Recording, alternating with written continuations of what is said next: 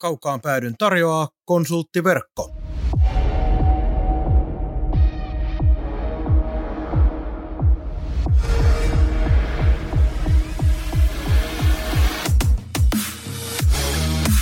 Tämä on Kaukaan pääty. Suoraa puhetta Saipasta. Studiossa jääkiekkoselostaja Marko Koskinen sekä urheilutoimittaja Mikko Pehkonen. Tervetuloa mukaan!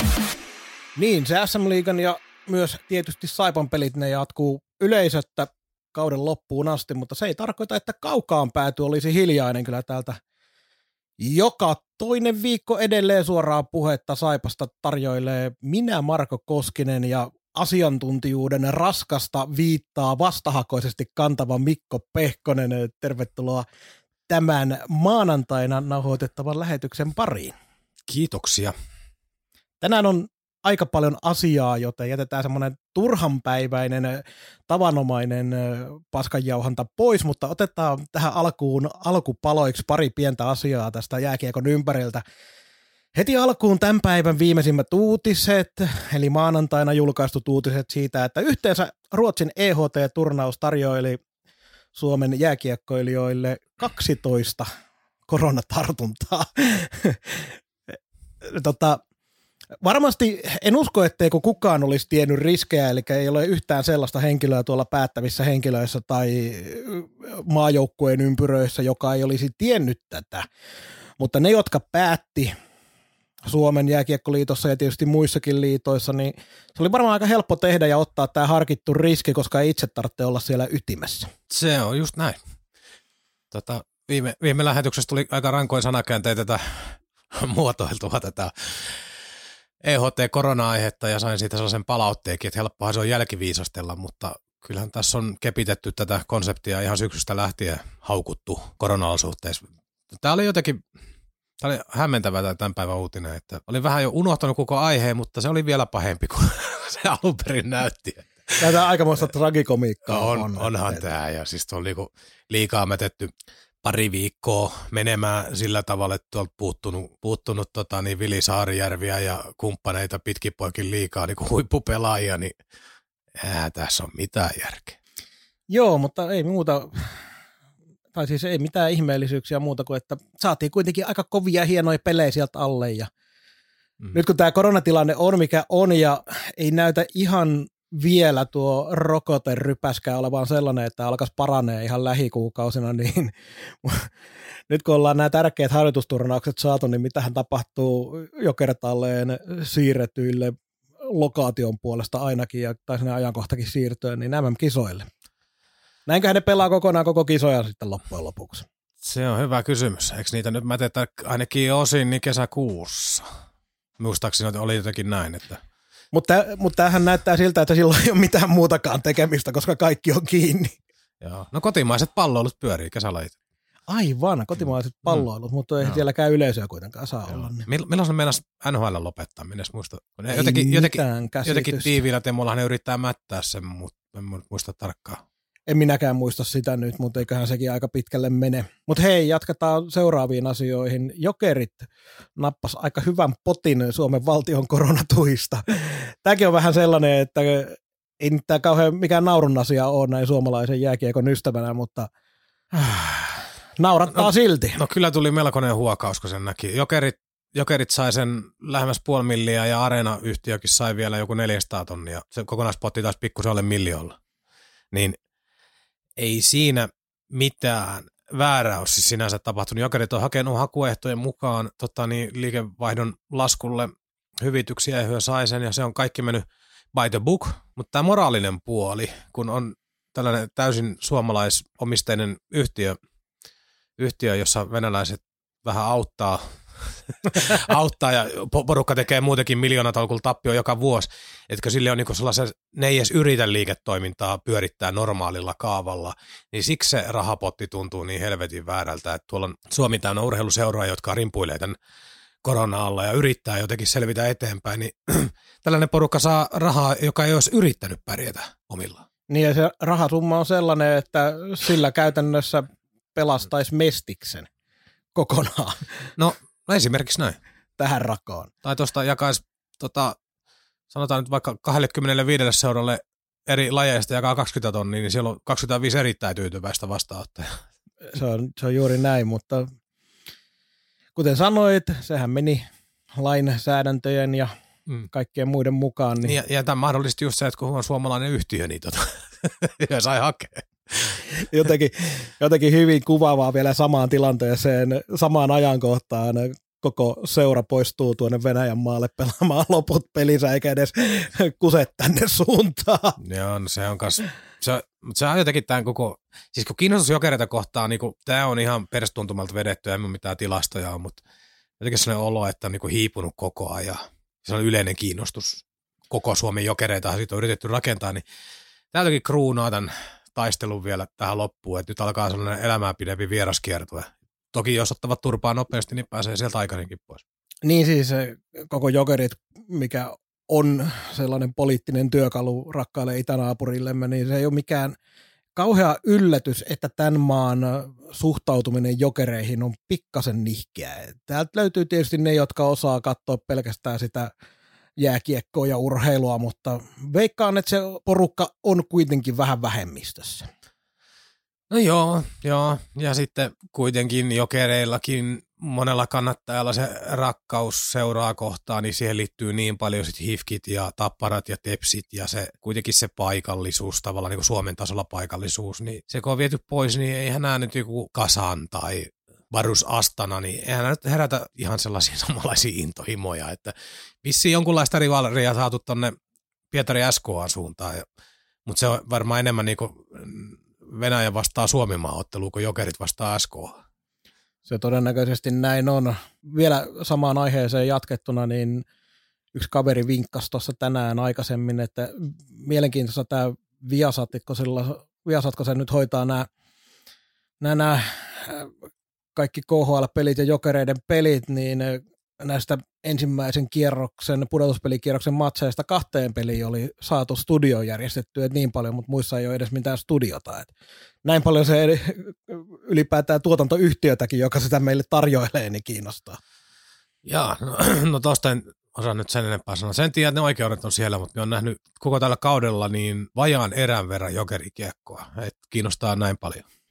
Mutta hei, vielä ennen kuin mennään plussaa pukkaa osioon, niin tänään on siirtomarkkinoiden viimeinen päivä. Me ei nyt ihan viimeisiä, viimeisiä saada meidän lähetykseen. Joutuu ihmiset valitettavasti muualta nyt ne uutiset sitten hakemaan. Tosin ovat jo hakeneet. mutta mutta onko siirtoja, siirtokyselyitä tullut sinulle parempiin podcasteihin? Mm, yksi vierailukutsu. Okei, okay, okay. Lä- eli nyt ollaan jo tuhon tiellä. Lähitulevaisuuteen on sellainen vierailukutsu. Ei kerrota nyt mi- mikä aihe ja mikä setti, mutta tota, sekin liittyy vähän jääkiekkoon. Toivotaan, että sekin on positiivinen asia, mutta eiköhän me lähdetä tästä eteenpäin mut, sitten. Mutta sanotaan nyt sen verran, että siis rahaa tässä ei liikuteltu, että tämä on nyt pikkuset alkoon meiningillä edelleenkin mennään. Eli ainakin nyt halusit kuitenkin päästä sanomaan ihan virallisesti, että ei ainakaan kukaan pääse yri, yrittää sellaista vinkkiä antaa, että verottaja joutuisi kyselemään. Niin siis sen takia meidän sana. Et nyt on se, sellainen, tästä kun tämä on nauhoitettu, niin lähden vaihtaa autoa.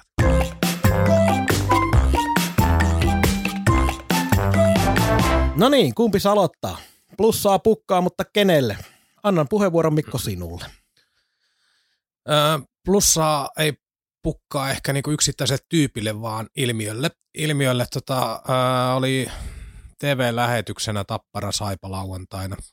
Minusta tuli tosi, itse asiassa minä jotenkin hätkähdyin ja ilahduin siitä, että tämä pelitapaprosessi, joka uudella valmennuksella on ollut ja on alamäkiä, ylämäkiä ja muuta, niin sen lähetyksen yhteydessä, kun Saipa pelasi vielä ihan hyvän pelin Tampereella, niin siinä puhuttiin Saipan pelaamista. Kari Kivi varsinkin puhui tosi paljon Saipan hyökkäämisestä, puolustamisesta, rytmeistä ja muuta, niin se minun plussaa pukkaa osion nosto menee nyt siihen, että jossain kohtaa talvea turtu siihen, että aina puhuttiin vaan, että tilapäisvalmentajat, talousvaikeudet, sitä, tätä, korona, tota, niin innostuin ihan hirveästi, kun Saipassa alettiin puhua urheilusta. Ei siellä mainittu mistään näistä vanhoista ongelmista. Että ollaanko me jo siirrytty nyt niin kuin sen verran eteenpäin tässä marssijärjestyksessä jo, että Saipasta voi puhua taas urheilujoukkueen.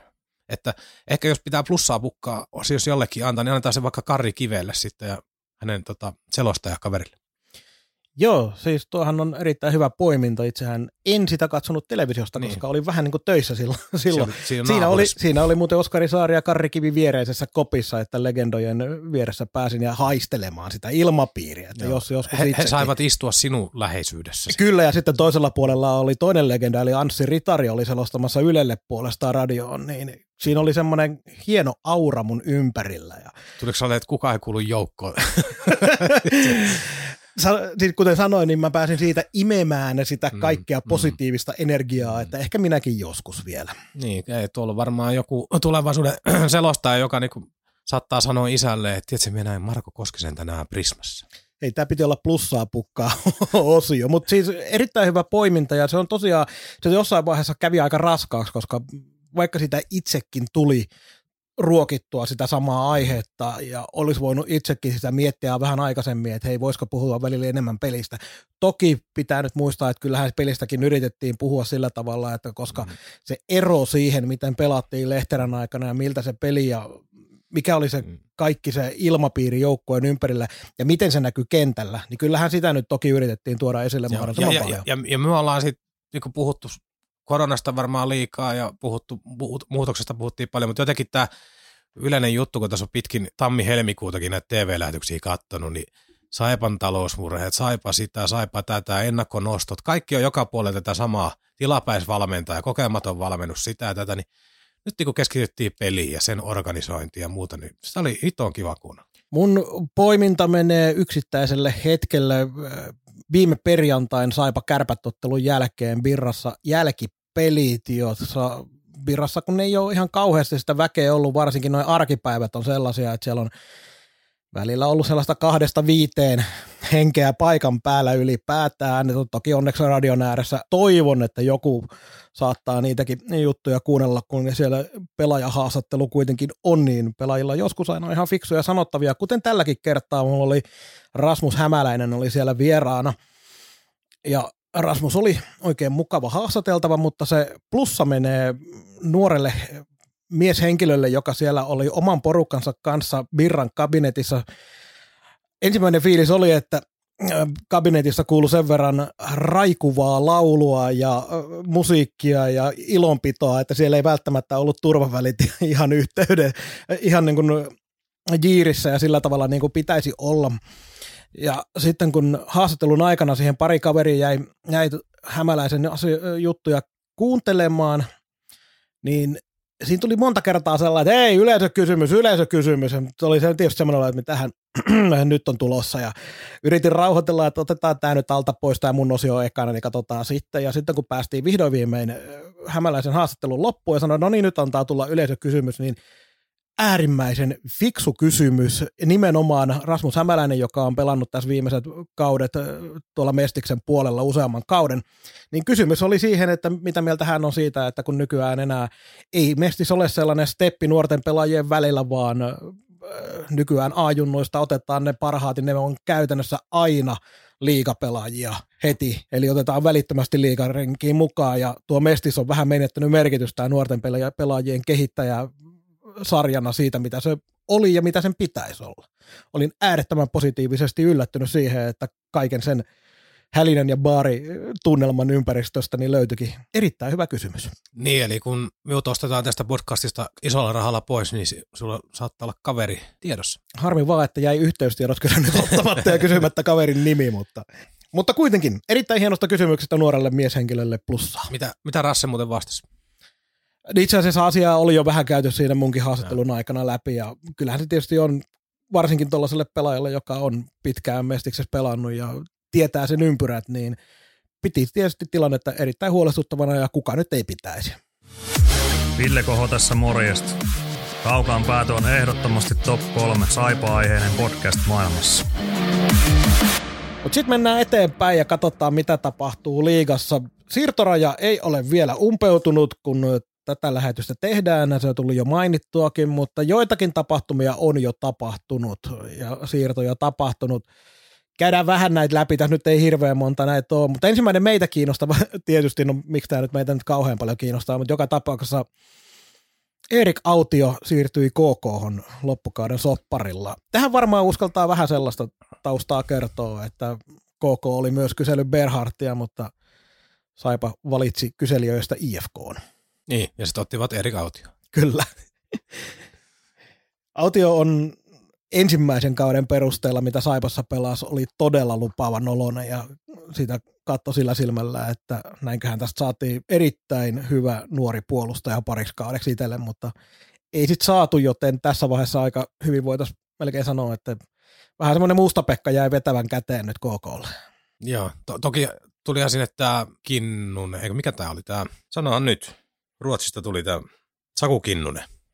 Saku Kinnunen tuli, että tota, ehkä se oli enemmän nyt se Joo. kaveri, joka sitten oli tavallaan tämä Berhardin. Saku Kinnusesta Aika. Mulla ei ole mitään sanottavaa, koska en tunne henkilöä, en pätkän verran. No, no jotenkin ajattelin hänen taustoillaan niin, että hän olisi niinku Autio pikkusen meritoituneempi kuitenkin, mutta no ei nyt, sanotaan, että ei, ei värähtele hirveästi, mutta Autiolle onko neljäs seura tänä vuonna? Espoo, Ilves, Pelikans, K K. Ne, kyllä siinä on kerännyt koronavuotta nähdä useammasta vinkkelistä. Ja näyttöjä antaa, mutta nyt on varmaan se hetki, että pitäisi taas antaa ne oikeat näytöt tässä loppukauden aikana, muuten liigapaikan saaminen ensi kaudelle on vähän vaikeaa. Joo, joo, ja huomattiinhan se nytkin tota, se, että hän yleensä ottaa Espooseen nyt joutuu, joutuu Mestikseen menemään, niin tota kertoo, että se markkinatilanne ei ollut hänen kannaltaan ja näytöt ei ollut sellaisia, niin että tota, olisi liigapaikka auennut, vaikka normaaliolosuhteessa joku olisi ottanut, siis tavallaan jos olet pelannut edes keskivertoa kiekkoon, niin jos joku ottanut, niin kertoo siitä, että viime kausi oli tosi huono. Mutta hei, tää, hänellähän tämä on loistava paikka. On ehdottomasti. Tota, toinen tällainen, joka ei kyllä väräytä mitään, oli Sportin hankinta ja puolustaja Luke Green. Ei oikein tilastoista saanut mitään selvyyttä, että minkälainen pelaaja on, kun ei pisteitä oikein ole tehnyt, eikä ole kovin isokokoinen kaverikaan. Winnipeg Jetsin sopimuspelaaja. Kolmaskierroksen varaus vuodelta kaksituhattakuusitoista. Kehuvat Elite Prospectissa kiekolliseksi pakiksi, mutta pistetilastot ei oikein tue sitä, että en tiedä. Niin tässä kun nopeasti vilkastaan, niin kahden viimeisen kauden, edellisen kauden, no tämä kaus ei ole pelannut ollenkaan, viime kaudella kolmetoista, edellisellä kaudella yksitoista peliä A H L:ssä eikä muita pelejä ollenkaan, niin eiköhän siellä on terveys reistannut sitten, että... En tiedä, ja, ja kyllähän se täytyy rehellisyyden nimissä sanoa, että kaikki kunnia, kunnia Sportin, onko Jämsä siellä vai kuka siellä näitä naruja nyt vetelee nykyään, niin, niin, niin eihän heidän ulkkariskauttaukset nyt mitään ihan timanttia ole viime vuosina ollut. Et siellä on aika paljon pistetty porukkaa takaisin koneella. Lähinnä näkisin sen, että tässä on Sportilla semmoinen paikka, että katsotaan osaako tämä pelata jääkiekkoa ja siitä voisi saada ensi kaudeksi sitten no, just näin. Kaverin, jolla... Ja, mun mielestä siinä taisi olla optiokin ensi kaudesta. Muistaakseni oli, ja sitten vähän niin kuin Autio kohdallakin, niin tota, tietyn verran määrääkin, jos haluat tuonne pärjätä, niin keväälle tarvitaan vähän määrääkin. Niin se, että joku Autio on vaikka seitsemän kahdeksan pakki, niin ei se nyt varmaan hirveä investointi ole. Jos tämä Green ei onnistu, niin sitten se on joku seitsemän pakki siellä kevään, mutta se on kuitenkin mukana. Mutta sitten Pelikanssiin ei ole julkaistu vielä virallisesti, mutta on niin vahvat somevinkit tästä, että tsekki Filip Schlapik, kaksikymmentäkolmevuotias hyökkääjä, olisi siirtymässä viisikymmentäseitsemän N H L-ottelun kokemus ja tsekin kaikki maajoukkueet, junnumaajoukkueet läpi ja pitäisi olla lähtökohtaisesti aika kovan tason pelimies. Joo, ihan mielenkiintoinen haku ja ennen kaikkea just tämä prosessi nykyään, että, että tulee tietoa, että on, oliko tämä Ottavan organisaatiosta? Joo, kyllä. Niin tota, vapautettu sieltä. Etsii pelipaikkaa, sitten joku bongaat Pelikanssin maalivahti Bartosakko alkanut seuraamaan sitä Instassa vai Twitterissä vai missä lie, ja sitten aletaan laskeskelemaan yksi plus yksi, ja sitten siellä tulee joku toinen Pelikanssi pelaaja alkaa seuraamaan, ja ollaankin tilanteessa, että eihän tässä voi olla mitään muuta lopputulosta kuin se, että se on Pelikanssi ukko. Joo, ja, mutta ei, eikä ole ensimmäinen... ja vielä kaksi tsekkipelaajaa, jotka oli nämä Pelikanssin pelaajat. Eikä ole ensimmäinen kerta, kun tuolla ei. Jossain Pohjois-Amerikassa vapautuu joku pelaaja, ja sitten tulee huua, että se lähtee Eurooppaan, niin sitten se alkaa se pelaaja tykkäämään jostain tietystä joukkueesta, niin tai pelaajan vaimo, niin, tai äiti tai joku. Niin. Tämä, tämä, tämä on aika hienoa skauttailua nykyään. Tai, tai tämä skauttaamista on, mutta tavallaan niin kuin, äh, uutisen jäljittämistä. Ei, kyllä, kyllä. Mutta se, on, se antaa mun mielestä, alkaa olla nyt, kun tässä ollaan oltu ytimessä molemmat meistä ja moni muukin, moni muukin nyt, tota noin, seuraa lähellä oleva henkilö, saa näitä tietoja aina silloin tällöin, että tämmöinen ja tämmöinen pelaaja on tulossa. Ja siitä tiedetään päivää ennen tai siitä tiedetään viikkoa ennen ja julkaisua, niin ennen on saattanut olla vähän semmoinen tilanne, että kun seuran sisältä tieto vuotaa tavallaan, tai se kerrotaan ihan avoimesti ja oletetaan, että tästä pysytään hiljaa ja pääsääntöisesti näin tätä päätöstä myös kunnioitetaan ihan, ihan mielellään. Mutta nykyään ei oikein sitten enää pystykään pelkästään sitä kautta asiaa miettiä ja pelätä sitä, että vuotaako joku tieto tuonne, vaan ne uutistapa, se miten se asia tuodaan julki, niin pelkästään se, että pääset puskista tekemään jonkun pelaajajulkistuksen. Se ei enää ole se tapa, miten sitä uutisarvoa nostetaan, vaan nyt pitää keksiä uusia tapoja, Joo. koska nämä, nämä niin kuin vuotaa niin monesta, monella tapaa nykyisen uuden keksinnön internetin aikana. Joo, tota, se, se on ihan totta, että kyllä aikanaan niin kuin se puskista tuleminen takaisin sitä huomioon. Nykyään, nykyään se huomio jakautuu niin kuin pidemmälle ajalle ja siellä on paljon kansalaisjournalismia ja muuta takana, huhuja ja tällaista, niin sehän se on itse asiassa, se ajatusmallikin tiedottamisessa pitää vaan kääntää siihen asentoon, että tämä vuotaa joka tapauksessa, niin miten tästä revitään maksimaalinen hyöty.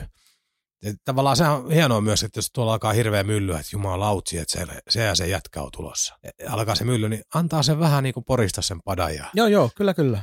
Ja siis varsinkin kun puhutaan liigan sisäisistä siirroista, niin aika usein se on melkein viikko, kun tuolla alkaa jo iltapäivälehdet tai M T V-sivusto tai joku tämmöinen puhumaan näistä siirroista, mitkä onkin sitten ihan, ja harvoin ne, tosi harvoin ne nykyään kyllä sellaista ulos puskeekaan, että mikä ei sitten osu, missä ei ole tarpeeksi vahvat lähteet. Joo, niin niin se, se luo sen hypen periaatteessa etukäteen.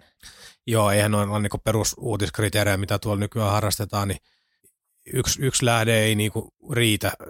Siis oletusarvoisesti nyt se, että se lähde harvoin on itse kohde, kohde niin yksi lähde ei ihan riitä. Haetaan niinku pari-kolme varmistusta, yritetään hakea väkisin, niin siitä alkaa olla vahvuutta. Ja mielellään vielä niinku jollain tavalla toisistaan irrallisia, että ei, et, ei nyt satu samaan jengiin, tavallaan samaan tiettyyn sosiaaliseen porukkaan osumaan ne kyselyt, että olisi pikkusen toisistaan irrallaan, niin pystyy saamaan vielä enemmän lihaluiden päälle. Että, että kyllä, kyllä se on uutisvoitto ja kaikki hakee, mutta kyllä siellä järki koko ajan taustalla pyörii. On sekin imakoasia, jos alkaa huti menee. Joo, ei, ei niitä ihan hirveän monta voi vetää huti ennen kuin alkaa jengi olla sitä mieltä, että no tuohon ei kannata luottaa ollenkaan. Mm, nimenomaan näin. Tota, mennään Santeri Virtaseen erikseen sitten, kun päästään Saipan siirtoihin puhumaan Saipasta, mutta Adam Rockwood samanaikaisesti Ilvekseen, kaksikymmentäviisivuotias hyökkääjä, kaksikymmentä pojoa kaksikymmentäneljä matsia Allsvenskanissa Mooduussa, yliopistosarja N C A A:ssa aika hyviäkin pisteitä tehnyt parina viimeisenä kautenaan, aika ilvesmäinen haku, nuori, no kaksikymmentäviisi vuotias siinä alkaa olla jo aika kypsä pelaaja periaatteessa, mutta kuitenkin ei ole mikään semmoinen kolmekymppinen.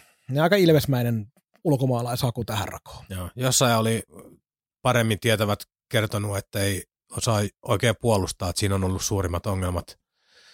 Ongelmat kaverista en tiedä mitään muuta kuin tilastot ja noin muutaman hassun taustatiedon.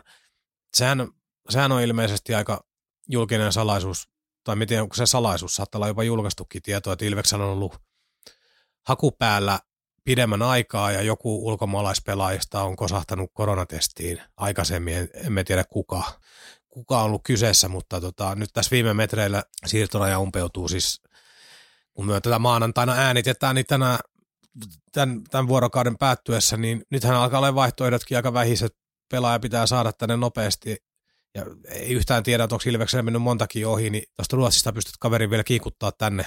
Niin vieläkö Suomessakin, Suomessa on tämä sääntö, että pitää olla maassa, kun siirtoraja päättyy? No minä olen ymmärtänyt, että se pitäisi paikkansa Joo. edelleenkin.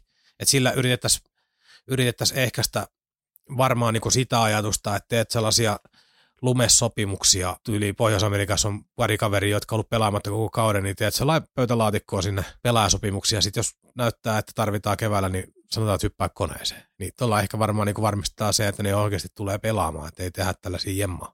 Se on näin koronavuonna, niin korona-aikana ylipäätään, niin se on pikkasen vaikeampi tämmöiset pika, pikasiirrot tehdä enää sitten. Mutta tota, oliko nämä nyt ne, mitä meillä oli tiedossa ylipäätään tässä vaiheessa? No sitten on aikaisemmin tapahtuneista, mitkä tässä ikkunassa on tapahtunut, niin oli tietysti tämä, tämä Aleksi Laakso HIFKistä Pelsuihin. Jotenkin Laaksokin on ollut oma, tässä on niin kauan seurannut tätä bisnestä, että Laakso on missä, missä on jatkuvasti sellainen nuori ihan lupaava kaveri, ja sitten menee katsoa, niin mitä kolmekymmentä koska se on niin kauan luutinut, ja sitten jotenkin kuitenkin ollut vähän tutkaa alla. Sehän oli, pidettiin hyvinkin lupaavana vielä tuossa aikana. Oliko Nashvillen kavereita vai mitä se oli? Tämä ulkomuistista heitetty voi olla väärin. Väärin, mutta se on niinku hautautunut vähän tuonne H I F K:iin, unohtunut koko ukko.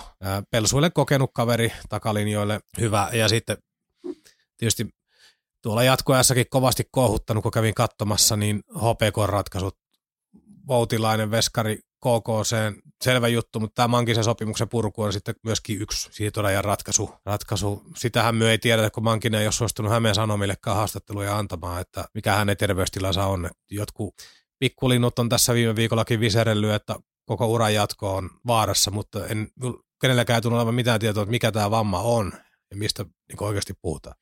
On taipuvainen tämmöisessä tilanteessa olemaan sitä mieltä, että ei se kenellekään kuulukaan, jos ei se... Ei, ei, mutta lähinnä niin kuin sitä, että niin kuin spekuloidaan uran loppumisella, kyllä. Niin tota, yleensä siis ei niin kuin pystyisi arvioimaan sitä, että onko se vamma sen tyyppinen, että se niin kuin näyttää todennäköiseltä tai realistiselta vaihtoehdolta. Joo, mutta just se, että mä uskoisin näin, että jos niinkin huonosti kävisi, että Jessen ura vaikka loppuisi, niin sitten mun mielestä se kuuluisi vähän niin kuin hyviin tapoihin, että Jesse vähän avaisi tätä tilannetta, mutta se, sekin on sitten ihan pelaaja ja ihmisen oma valinta, että miten paljon sitä haluaa avata ylipäätään. Niin, niin ja myöhän nyt ei tiedetä siis, kun sopimus on purettu, purettu että mitä siellä on nyt sitten oikeasti edes tapahtunut, että onko siellä nyt... Niin. Eikä pelannut kuin viisi peliä tällä niin, onko suksia että... mennyt ristiin sitten johonkin suuntaan, tai onko tämä mitään tällaisiakin taustalla, vaikea sanoa. Kaikkea hyvää Jesselle edelleenkin, tota, fantastinen kiekkoilija silloin, kun oli kunnossa, mutta valitettavasti K H L-keikan jälkeen niin on ollut aika, aika vaikeata.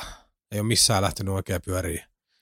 Mutta se monikäyttöisyys, me, tätä, tässäkin podcastissa taidettiin viime keväänä pyöritellä, että olisi se kiva tänne takaisin saada.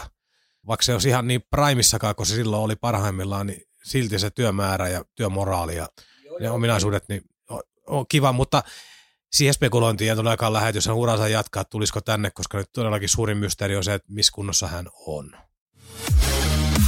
Kaukaan pääty. Podcast, joka ei kumartele, vaan jolle kumarretaan. Nyt kun näitä siirtoja tähän on tullut ja jotkut ottaa vähän parempia, jotkut vähän huonompia sisään, niin onhan tässä nyt tavallaan pakko kysyä, että mikä järki näissä vahvistamisissa on, joukkoiden vahvistamisessa on, kun tuossa on koko kauden ajan kuultu siitä, että, tai no ei koko kauden ajan, mutta se ylipäätään, että siinä vaiheessa kun alettiin pelaa ilman yleisöä, kun ekana se ei pitänyt olla ollenkaan mahdollista ja sitten alettiin pelaamaan, niin nyt kuullaan, että esimerkiksi Kärppien toimitusjohtaja Tommi Virkkunen kertoi, että kymmeniä tuhansia tulee jokaisessa kotipelissä tappiota ja Jukka Valtanen, I F K T J, puhuu, että viisikymmentä tonnia irtolippumyynnissä joka pelistä, joka kotipelissä tappiota. Niin tota, jos nyt tämä pitää ihan täysin kutinsa ilman, että siellä jossain on jonkinasteista tapaa kuitata näitä tappioita per ottelu, niin mestaruudestahan saa tänä vuonna maksaa semmoiset pahimmillaan jotain neljäsataatuhatta euroa. Jos, jos, jos pelaat seitsemän ottelua, puolivälierät ja välierät ja finaalit, niin pelaat yhdeksän kotiottelua, niin laske siitä sitten, että paljonko tuli yksi mestaruus maksamaan. Niin mikä järki tässä on? No, tämä on hyvä kysymys. Mä spekuloitiin tästä samasta aiheesta silloin, kun ä, aivan täysin rahaton suurin piirtein ja konkurssia vaille valmis Mikkelin Jukurit, niin hankki sen Jipin ja sitten sen ruotsalaisen, jonka nimeä en muista ikinä, niin se oli niinku vähän, että nyt nyt kovat sisään ja kaikkea muuta kivaa ja nyt, nyt, nyt pelataan pudotuspeleissä ja nyt ei leikitä enää. Nyt on tullut selväksi, että Jukurit, että kausi päättyy taas runkosarjaan, niin voidaan miettiä, että mitä järkeä tässä nyt oli. E, niin yhtä lailla nyt niin kuin nämä, en minä siis tiedä, tuntuu, että niin kuin se möyhööminen, mitä kaikki on taloustuskasta käyty ja silti ukkoa raahataan sisään, halutaan vahvistaa, niin joku varmaan tämän tulee avaa. Onko tämä nyt sitä, että siellä on kuitenkin sitten omistajien ja muiden puolelta niin taattu, että kuule perkele, meillä on mahdollisuus menestyä nyt ukkoa, kuule sisään, kyllä me hoidetaan nämä raha-asiat. Älä, älkää työmurehtiko siellä urheilutoimenjohtajat ja toimitusjohtajat, kyllä tämä hoituu. Näistä, mitä nyt tässä on ollut, niin esimerkiksi Pelikans olettaen, että nämä äärimmäisen vahvat somehuhut ja someyhteenlaskut tuo tänne Schlapikin sisään, niin ei ole Pelikansilla peli oikein kulkenut. Jos sä tuot yhden tollaisen kaverin tuohon noin, et sä siellä nyt ihan hirveitä tietysti tarviikaan maksaa, mutta jokainen euro on taas pois siitä, että mitä tehdään et, et, niin kuin ensi kauden joukkuetta ajatellen. Ja jokainen, niin. ja, jokainen voitettu pudotuspelisarja tuo sulle lisää kotipelejä, jotka tuo tappioita tuommoisen yhden hyvän keskitason S M-liigapelaajan palkan verran ensi kaudeksi. Joo, tämä on, on mielenkiintoinen asia. Viime, viime viikolla spekuloitiinkin sinun kanssa, kun vähän pohdittiin tätä lähetystä, että et, et, normaalivuotena esimerkiksi jokainen sija sarjataulukossa maks, äh, tota, tuo rahaa enemmän, jokainen sija ylöspäin, että liiga jakaa pudotuspelipoteista ja muista. Nyt jos esimerkiksi pelataan pudotuspelit tyhjille katsomoille, niin onko sillä... Onko liigalla jotain reserviä tai T V-rahoista jyvitettyä osaa tai jotain muuta, mitä jakaa, vai onko esimerkiksi liigan antaman rahan suhteen niin sama, ootko siellä neljä vai seitsemän? Niin tätähän emme tiedä, mutta jos yleisö ei tule, niin ainakin tiedetään, että liigalta jää välieriä ja finaalia ja pronssipelien tulot saamatta, josta minun ymmärtääkseni on niin kuin jaettu sitä rahaa. Eikö siis mene niin, että yleisötulot menee yhteen kassaan ja sitten siitä jaetaan sijoituksen perusteella, ja nyt kun ei ole yleisötuloja, niin mistä on se jaettava raha sitten? Joo, puoliväli erä väri asti tuota joukkueet järjestää ja sen jälkeen sitten välieris hyppää liiga. Tai olisi, ainakin näin on ollut aikaisemmin, en tiedä, onko muuttunut nyt systeemi. Joo, ja tämä olisi äärettömän mielenkiintoista myös kuulla liigan suulta. Liigan puolella ollaan oltu aika hiljaa. Ei ole varmaan kukaan tajunnut vielä kysyä, mutta olisi kiva tietää, että miten tämä pudotuspeli hässäkkä ylipäätään vedetään läpi taloudellisesti. Ja sie- siellähän saattaa olla Riku todella innoissaan odottamassa journalistin yhteydenottoa, että jos joku kysyisi jotain muuta kuin koronasta. Soitetaanko saman tien? Mutta joo, hämmästyttävää on halu, halu paikata joukkuetta kovan tason pelaajilla. Tosin niitä nyt ei ole tullut kauheita kasaa. Ehkä tässä nyt ei, ei tarvitse koko liigaa ja kaikkia liigaseuroja tästä syyttää. Ja siirtorajaa nyt on jäljellä kahdeksan tuntia suurin piirtein, kun tätä äänitetään, niin kaikki niitä me on yllättynyt siitä, että H I F K on ollut vielä hiljaa. Siis okei, Saipasta yksi pakki, mutta H I F K on tällä kaudella, niin en tiedä, onko se pelannut kohta viisikymmentä ukkoa, ukkoa niin siellähän luulisi, että siinä on muutama lapioita, jos nyt ihan väkisin vielä sisään.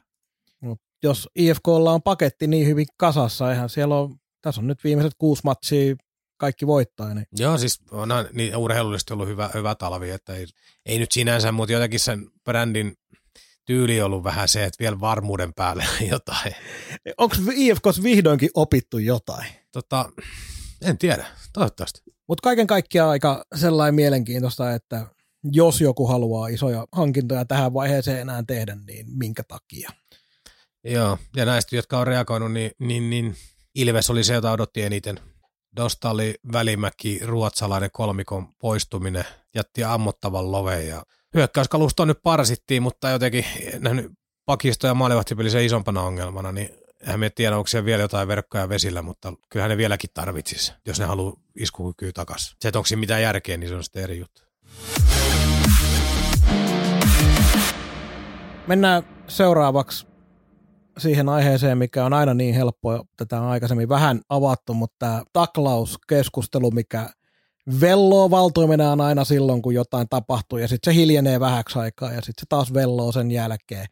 Ja nyt tämä keskustelu uudestaan oikeastaan taas ryöpsähti, kun tuossa noin Jypin puolustaja Niko Seppälä taklas pelikanssin Miika Roinea, ja siitä ei pelikieltoa tullut.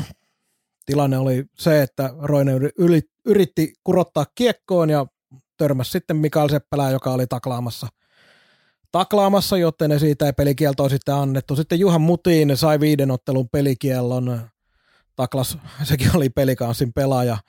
Muistatko kuka? En. En minäkään muista, mutta ei jäädä siihen. Siitä tuli se viisi ottelua pelikieltoa.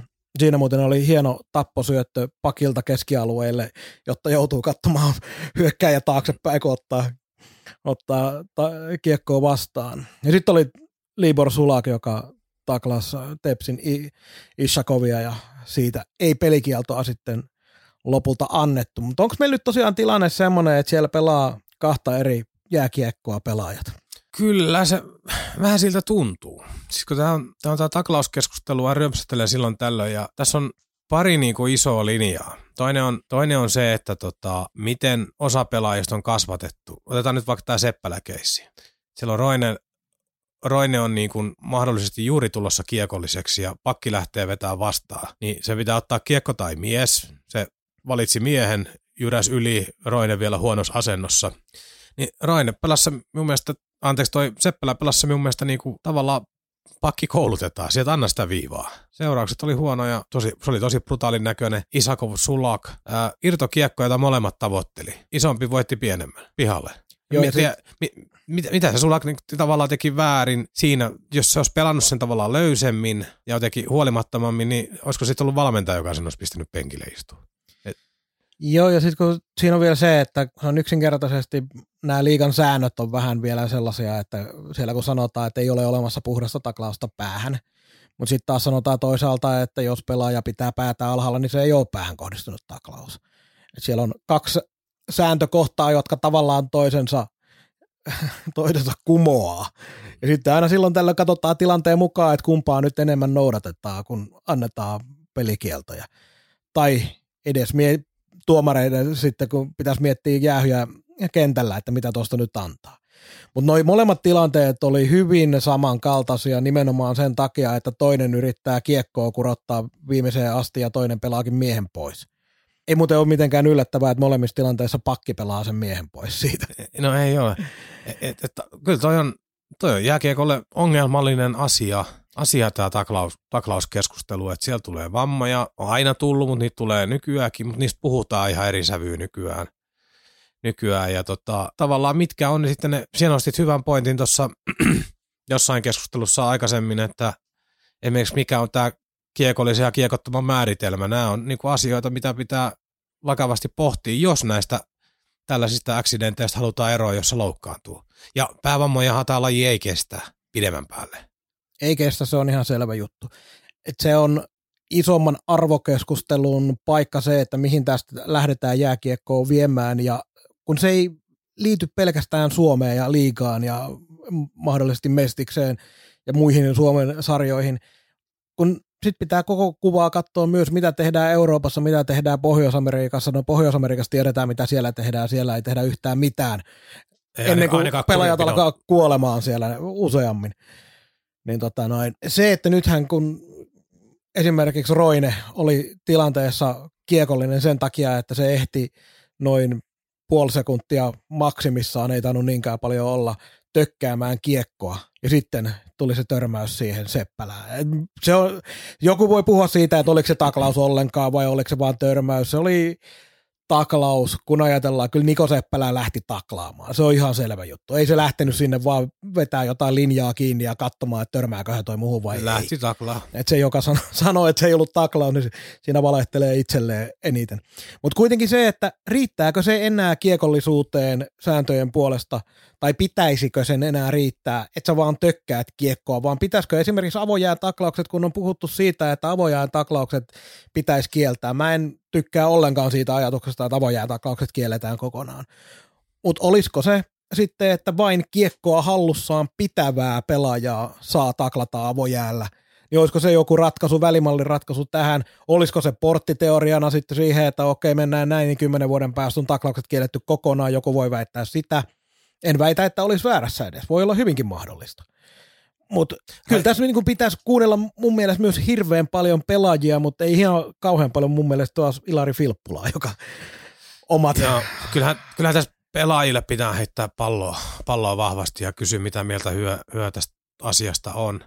Et, et jotenkin, jotenkin kun tämä kääntyy hirveästi niin kuin sit siihen, että kuka on syyllinen ja mihinkin. Et niin kuin vastu, ihan edesvastuuttomat teot on sitten erikseen. Niistä kuuluukin vähän osoitella sormella ja antaa sanktio, mutta esimerkiksi nämä kaksi keissiä, Sulakki ja Seppälä tässä, niin molemmat pelaa koulutuksensa ja oppimansa mukaista jääkiekkoa. Se, että se toinen ei ole valmis, valmis siihen ja ajaa itsensä haavoittuvampaan asemaan, niin mieti, että paha tässä nyt on, ei, ei haukuta niitä, jotka jyrättiin, mutta ei nyt haukuta liikaa sit niitäkään, jotka taklaa, että tota... Et, et jääkiekossa on jotain selviä juttuja. Otetaan nyt vaikka, tämä Saipaan liittyvä, tuosta viime lauantailta Matuskin sai kaksi plus kymmenen, kun vetäisi Mäntykiven yli, niin aivan päivän selvä, kun Mäntykivi kamppailee toisen tapparajatkan kanssa, niin Matuskin tulee kolmantena miehenä. Ei Mäntykivi pysty havaitsemaan sitä sieltä Ja tuli takaa. vielä maalin, maalin takaa, sellainen oikein joo. haki niin sen maalin siihen niin. näköesteen. Ja, ja, ja, ja tuossa oli kaikki niin sellaiset, tuohon kun olisi vähän vauhtia lyönyt lisää, niin olisi ollut kaikki teurastustaklauksen elementit ja kymmenen peli pelikieltoa. Että se ei, niin kuin tuollaiset helvettiin, mutta sitten ne on kauhean vaikeaa, joku pakki liimaa vaikka keskialueella tota, katseensa kaverin rintakehä, ja toi taklataan. Se on, se on just tullut kiekolle, niin sitten se syöttääkin sen, sen katseen liimaamisen jälkeen pois, tai se kiekon vaikka vähän menettää. Niin missä kohtaa se kiekollisuus päättyy? Nä, näitähän pitää niinku puntaroida tulevaisuudessa, niin kuin puhuttiin. Nämä, nämä on helvetin vaikeita asioita tuolla nopeassa pelitilanteessa. Joo, siis varmaan kaikilla, jotka kiekkoa seuraa enemmän, niin jokaisella on oma mielipiteensä tähän, että miten ne pitäisi mennä. Mutta mut se, se nyt sanon ennen kuin siihen jatkat, että riittää kiviä taskuun, porukka voi taas lähteä, lähteä tota, kotiin mietiskelemään näitä asioita. Tämä on jääkiekko niin kuin liigassa, on, on miehistä ja on vähän matsomaista, mutta silti tässä puhutaan terveydestä ja oikeudenmukaisuudesta ja tällaisista asioista. Tämä kiviä taskuu porukka, jonka mielestä ilmeisesti kaikki mahdolliset taklaukset on niin kuin sen toisen osapuolen luonteen heikoutta, jos sattuu, niin se on ihan paskaa. Joo, mutta sen verran mä voisin ottaa tuohon detaljeihin, kun puhut siitä, että milloin se kiekollisuus esimerkiksi loppuu, niin jos sä kuljetat kiekkoa, tätä ei... Tämä ei ole kovin harvinainenkaan tilanne, sä kuljetat kiekkoa, se häviää jonnekin tuonne jalkoihin ja sä alat etsiä sitä sieltä. Niin jos sä oot tuolla noin keskellä kenttää ja oot vaikka vauhdissa sitä kiekkoa kuljettamassa, niin silloin pitäisi mun mielestä, silloin puhutaan taklattavan vastuusta. Mä en kauhean mielelläni taklattavan vastuusta edes keskustele, koska silloin mennään siihen, että missä vaiheessa se alkaa ja missä vaiheessa se päättyy ja joku kysyy, että minkä takia se ei pidä päätä ylhäällä, kun sä et voi koko aika pelata kiekkoa niin, että sulla on koko aika se pää pyörii siinä sata kahdeksankymmentä astetta johonkin suuntaan. Se on täysmahdottomuus. Mutta se, että jos sä hukkaat kiekon tuossa keskialueella kovassa vauhdissa, niin silloin mun mielestä pitäisi jääkiekkoilijalla olla se ymmärrys, että okei, sä oot menossa hyökkäys päätyy, niin mahdollisesti sieltä on joku tulossa taklaamaan. Mutta silloin sulla on kiekko kuitenkin koko ajan ollut hallussa, jotenka silloin sä voit ollakin taklauksen kohde ja se pitää ymmärtää. Mutta tämä Roineen tilanne, sulla ei ole kiekkoa missään vaiheessa. Sä oot menossa kiekkoon, joka on tuolla noin viidenkymmenen metrin päässä. Ja sä hädintuskin ehdit siihen koskee. Niin silloin se pelaaja, joka sua taklaa, on ottanut kohteeksi kiekottoman pelaajan ja sellaisena se mun mielestä pitäisi myös määritellä. Tässä nyt tapahtuu monta muutakin huonoa juttuja, nimenomaan se, että esimerkiksi Roine kyykkäsi siinä just ennen kuin se yritti vielä kurottaa siihen, mutta silloin mä siirrän sen vastuun sinne taklaajalle. Eli jos sä otat kiekottoman pelaajan kohteeksi, niin sä kannat sen vastuun, jos se kiekoton pelaaja tekeekin jotain ihmeellisyyksiä. Tämä olisi niin kuin mun karkea arvio mm. siitä, mi- mihin voitaisiin mennä. Sitten kun kysytään jääkiekkoilijoilta, niin se voi olla ihan täysin, ne jotka tota peliä pelaa, se voi olla ihan täysin eri mielipide. Ja mä mielellään sen ku- kuulisinkin, se voisi vähän enemmänkin kysellä. Se on itse asiassa paljon kiinnostavampaa. Joo, älä nyt viitti. Heti se tulee puhumaan. Ei, emme pur- se puheenvuorosta vaan niin yleensä ottaa, että kun pelaajat tuohon agendalle, että aktiivipelaajat ja ottaa mielellään sieltä pehmeäkätisestä päästä ja ottaa kovasta päästä ja katsoa, onko niissä linjoissa sitten paljon eroa. Sitten tähän on tapahtunut maailman sivu kisapuistossakin nähty varmaan se yksi, yksi satakaksi minuuttista aiheesta estäminen, kun tulee avaussyöttö hyökkääjä selätakaa tai jostain sivusta. Se meneekin läpi se syöttö, se ei saa sitä kiinni ja pakki tulee jo vastaan ja vetää levyksi. Kaksi minuuttia estäminen. Näitähän on tapahtunut aina. Ja tulee tapahtuukin. Mutta sekin on se, että just kun se ottaa sen pelaajan kiikariinsa ja olettaa, että se saa sen lapansa, se kiekko, se menikin läpi, niin siinä kohtaa, jos sulla on katse ylhää, niin se, se vähän niin kuin meni jo. Sitten siellä vaan jyräät sen. niin, niin, että harvoin on niin, niin paljon niin, aikaa, että tota siellä täysin kerkeet peruuttaa sitä hommaa. Joo, se on harvinaista. Mutta sitten kun otettiin nyt tämä, että pitää pelaajilta kysyä, niin mun mielestä tämä Ilari Filpporan m t v uutiset piste f i-verkko palvelussa antama haastattelu, niin ei kauheasti herätä luottamusta silloin, kun sieltä saadaan tämmöisiä kommentteja, sitaatti. Välillä peleissä tulee hämmästyttäviä tilanteita, kun otetaan vaan netisti kiekkoa pois, vaikka olisi hyvä paikka taklata. Mä haluaisin nähdä sen valmentajan, joka kertoo, että hei, älä ota sitä kiekkoa pois siltä nätisti, vaan käy taklaamassa se, vaikka sä pääsisit siitä vastahyökkäykseen, kun sä otat sen kiekon siitä. Niin... Minkä takia Ilari Filppula on sitä mieltä, että ei pelata kiekkoa, varsinkin kun kyseessä on äärettömän pehmeäkätinen kiekollinen pelaaja urallaan ollut. Niin, tämä on yksi sitaatti vielä. Tämä, jos hän olisi vain antanut vastustajan mennä, kuka sitten olisi puhunut vastustajan kunnioittamista? Voitaisiinko sitä sopia, että jos jätetään taklaamatta, vastustaja antaa kiekon pois vapaaehtoisesti, koska häntä ei taklattu? Sitten ymmärretään, on karrikoitu, tarkoituksella kärjistetty. kärjistetty. Tuossa on niin tietty vinha pointti, tavallaan joo, joo ja se mihin tämä vähän nitoutui hänellä, että on niin kirjoittamattomia sääntöjä ja kirjoitettuja sääntöjä. Niin voiko pakottaa, se oli itsekin viitannut siihen, että voiko kirjoittamattomia sääntöjä pakottaa ketään noudattamaan, niin siinä on ihan pointtiinsa. Mutta peleissä, kaikissa peleissä on kirjoittamattomia sääntöjä aika paljon, jotka liittyy siihen kunnioitukseen peliin ja vastustajia ja sitä urheilua kohtaan. Niin ei voi ketään vaatia, mutta tavallaan systeemin pitäisi pystyä kyllä karsimaan niin kuin ihan tuolta juniorikasvatuksesta lähtien sellaiset pois, jotka ei pysty pelaamaan niillä, niillä yhteisillä säännöillä, oli ne sitten kirjoitettuja tai ei. Minä ymmärrän, että tämä on niin kuin kurinpidolle ja muulle hirveän hankala sitten nämä kirjoittamattomat säännöt. On. Toki niin kuin sanoit, niin onhan tuossa kärjistämistä ja semmoista, ei, ei Ilari Filppuro varmaan, varmaan sitä tollasenaan tarkoita ihan suoraan. En oikein millään usko, mutta silti ei siellä ole nämä kaksi asiaa pelkästään ma- mahdollisuudet, että vedät toista päähän tai annat sen mennä ohi. Ei olekaan. Tästä... Kyllä siellä on tapoja pelata. Esimerkiksi Niko Seppälä olisi voinut mennä kiekolle, vetää sen laidan niin kuin, kiinni siitä, niin, mutta nyt kun haettiin vaan pommia. Ja mun mielestä olikohan se niin, että Seppälä oli vielä se, että sillä oli tryout-sopimus tai joku siinä, että pitää näyttää. Ja sitten, mut mut. Joo, me muistetaan aikana kisapuistostakin sellainen hakalipommittaja Ville Paalanen silloin, kun hänelle annettiin ainoaksi rooliksi niin ajella jäällä. Ja sitten peliaikaa tuli tosi vähän välillä. Että yli jos sä pelaat viisi minuuttia, sä pelaat vaikka kuusi vaihtoa pelissä ja siellä näet taklauspaikaa, tiedät, että pelipaikaa haluaisit. Niin sitten siellä tuli niitä ylikovia, ylivauhtisia suorituksia, mutta sä tappelet siitä peliminuuteista, niin sä teet niinku ihan kaikkes. Ja sitten se menee yli. Mm. Että sekin on aina yksi, yksi juttu. Eihän tuolla liigassa ole jollain Kristian Kuuselalla mitään hätää. Ei sen tarvitse todistaa kenellekään yhtään mitään, mutta se joku nuorempi kouhottaja tuohon nousee Mestiksestä, niin sillä on aika paljon paineita, että sanotaan, että viisi peliä näyttöpaikaa. Yritä, yritä näyttää jotain, yritä tehdä jotain. Joo. Mutta ehkä me ei tähän taklauskeskusteluun tämän pidemmäksi aikaa jäädä. Kyllähän tästä... Aika lyhyesti saisi kulumaan, mutta... Lyhyesti ei taklauksia suoraan, suoraan, mutta se oli jännä, kun se syyskaus ennen akvaarioiden tuloa päähän, niin tota, liikan kurinpitotapaukset oli ihan hiton vähissä. Ei kurinpitää pysty nukkuu ja mökkeilemään ihan rauhassa. Nythän näitä on tässä sydän talvella, kun pelataan paljon, tuonne tulee peliruuhkaa, väsymystä, kaikkea muutakin. Tämä sekava kausi varmaan päänupille ollut ihan muistakin syistä, kentän ulkopuolisista syistä, niin... niin, niin Nythän, nythän näitä alkaa niinku räiskyä vähän joka kierroksella.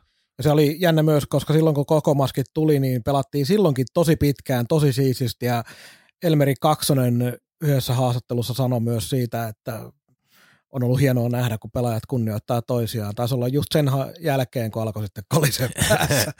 Joo, ja Virtasen Jonne taisi jossain haastattelussa nyt puhuu. Puhu sitten, mie yksityiskohtaisesti nyt muistan niitä sitaatteja, mutta puhuu siitä, että miten paljon se nyt oikeasti sit näkökenttää kaventaa. Ja hän totesi, että kyllä se oikeasti voi olla hyvin vaarallinen.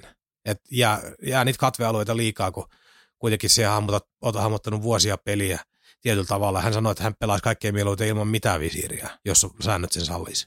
Mutta joo, vaikea asia, jota pitää edelleenkin keskustella ja mieluiten silloin, kun ne ei ole justiinsa kolahtanut päähän, vaan otettaisiin joskus vähän enemmänkin. Enemmän mielipiteitä pelaajilta esiin. Niin, ja tämä keskustelu pitää käydä silloin, kun ei laineet lyö, että se on jotenkin vaivaa, no tämä on nykyajan ilmiö, kaikessa vähän keskustelu politiikasta urheiluun, mutta nämä on niinku pöydällä silloin, kun jollekin sattuu pahasti, mutta näitä pitäisi pystyä puhumaan silloin, kun on niinku tunteet alhaalla ja, alhaalla ja ei ole just akuutisesti tapahtunut mitään, että ei voi olla niin, että aina lähdetään reagoimaan tapahtumiin. Tavallaan pitää vähän pystyä ennakoimaan, että mehän tietää, että nämä riskit tässä lajissa on. Niin eihän se tarvii odottaa, että tuolla jollekin sattuu helvetisti ennen kuin aletaan niin kuin ottaa pöydälle. Kaukaan pääty. Suoraa puhetta Saipasta. Nyt siirrytään vihdoin ja viimein Saipan pariin. Jännä juttu. Saipahan on meidän aihe. Heti tunnin jälkeen. Heti tunnin jälkeen. Lähestulkoon. Mutta tota, otetaan heti ensimmäiseksi alta pois lyhyesti. Tämä näin, kun nyt oli ollut... blokeista tuolla C-Moren lähetyksessä juttua ja Mario Germanin, Germanin alasuojattomuudesta, niin mä oon hyvin hellyttävästi katselin tilannetta, kun esimerkiksi jatkoaikakomin päätoimittaja Antti Wenström ja sitten ollut joku muukin toimittaja Miika Arponen ja olihan siellä muitakin, jotka oli tosi huolestuneita Görmanin kiveksistä. Tämä aiheutti jopa pöyristymisiä. Siis, siis koko juttu, juttu me nyt tota, heidän pöyristymiseen kantaa, mutta tota, koko juttu jotenkin tuntuu siltä, että ei tämä nyt edelleenkään ole mahdollista. Että joku Lasse Kukkonenkin sanoi, joka on nähnyt jonkun verran noita jääkiekkoja, sanoi, että hän on ikinä nähnyt tällaista tai kuullut tällaista. Niin tämä, tämä tuntuu just sellaiselta, sellaiselta nyt varastan toisen, toisten ajatuksia, mutta tuntuu sellaiselta pukukoppiläpältä, että teepäs Mario nyt niin, että alat vetää tällaista legendaa, legendaa jatkuvasti eteenpäin ja tota, katsotaan, että kuinka kauan tämä kupla pysyy, pysyy niin kuin ehjänä, että tota, joku ei hoksaa tätä hommaa, että vähän vaan tätä läppää. Ja nyt edelleenkin tätä läppää jatketaan, kun tämä on niin absurdi, mikä määrä tuolla tulee mailaa, kiekkoja, pelkästään harjoituksissa, saati pelit, niin tuntuu ihan pirun oudolta. Ja sitten tuli mun nyt sellainen ihan niin kuin seuraajan pelaajan näkökulmasta kyllä yksi asia välähti mieleen tästä viimeisimmästä käänteestä, että mitä tähän sanoo urheilu, urheilijavakuutus? Että jos sattuu jotain tosi vakavasti, niin voiko olla niin, että vakuutusyhtiö nostaa kädet pystyyn ja sanoo, että korvatkaa itse, että tota, hän ei ole käyttänyt lajikuuluvia varusteita.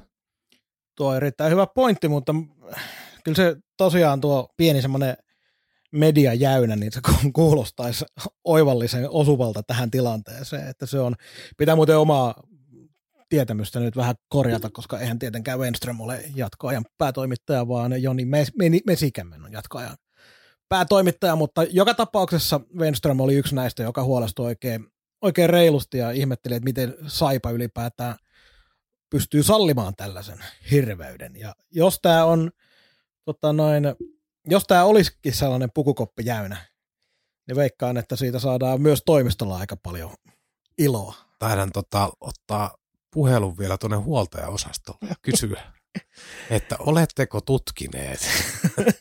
No kyllä niitä pitäisi tietää ainakin varustetilausten yhteydessä. Joo, mutta jännä juttu, että tässä kuitenkin aiheuttaa tämmöisiä laineita tämäkin aihe. Tässä Jussi Markkanen. Kaukaan pääty, suoraa ja joskus väärää puhetta Saipasta. Pääasia, että puhutaan. Hei, sitten sopimusuutisia Saipaan suhteen, mitä tässä on tullut parissa viikossa. Jaakko Lantta kahden vuoden jatkosoppari. Nämä me käytiin aikaisemmin jo läpi, että se on se optiovuosi on selviö, nyt siihen tuli yksi plussa tai vuosi plussaa lisää. Tosi potentiaalinen maalintekijä. Ei ole tämä kausi ollut ihan niin super kuin minä syksyllä ounastelin, mutta silti kaikki merkit viittaa siihen, että jos jätkä pystyy tekemään liikas parikymmentä häkkiä tuohon. Ja... ja jos tämä oli nyt se, normaalisti se toinen kausi on vaikea, niin nyt otettiin ensimmäisellä kaudella se vaikea kausi alta pois ja seuraavalla kaudella sitten räjähtääkin. No se on mielenkiintoista mietitty. Tota, mutta näin siirtorajalle kun tullaan, niin siitä alkoi tapahtumaan. Eli Matei Tomek läks Kalpaan. Kaikella tapaa ihan hyvä ratkaisu, koska Saipalla ei ollut halukkuutta ensi kauden optioa käyttää ja oli kuitenkin kohtalaisen arvokas sopimus jo nyt ja olisi ollut seuraava varmaan vielä arvokkaampi. Ja Niklas Westerholm hoitaa hommansa tuolla, että ei tarvitse kenenkään muun välttämättä sinne maalille mennä. Joo, tämähän me viime jaksossa spekuloitiin jo läpi, että ei voi olla Tomekille tilaa, kun Westerholm on kiinnitetty ja ensi vuoden budjettiraamit on varmaan aika tiukat, niin Tomek on aivan liian kallis kakkosmaalivahti.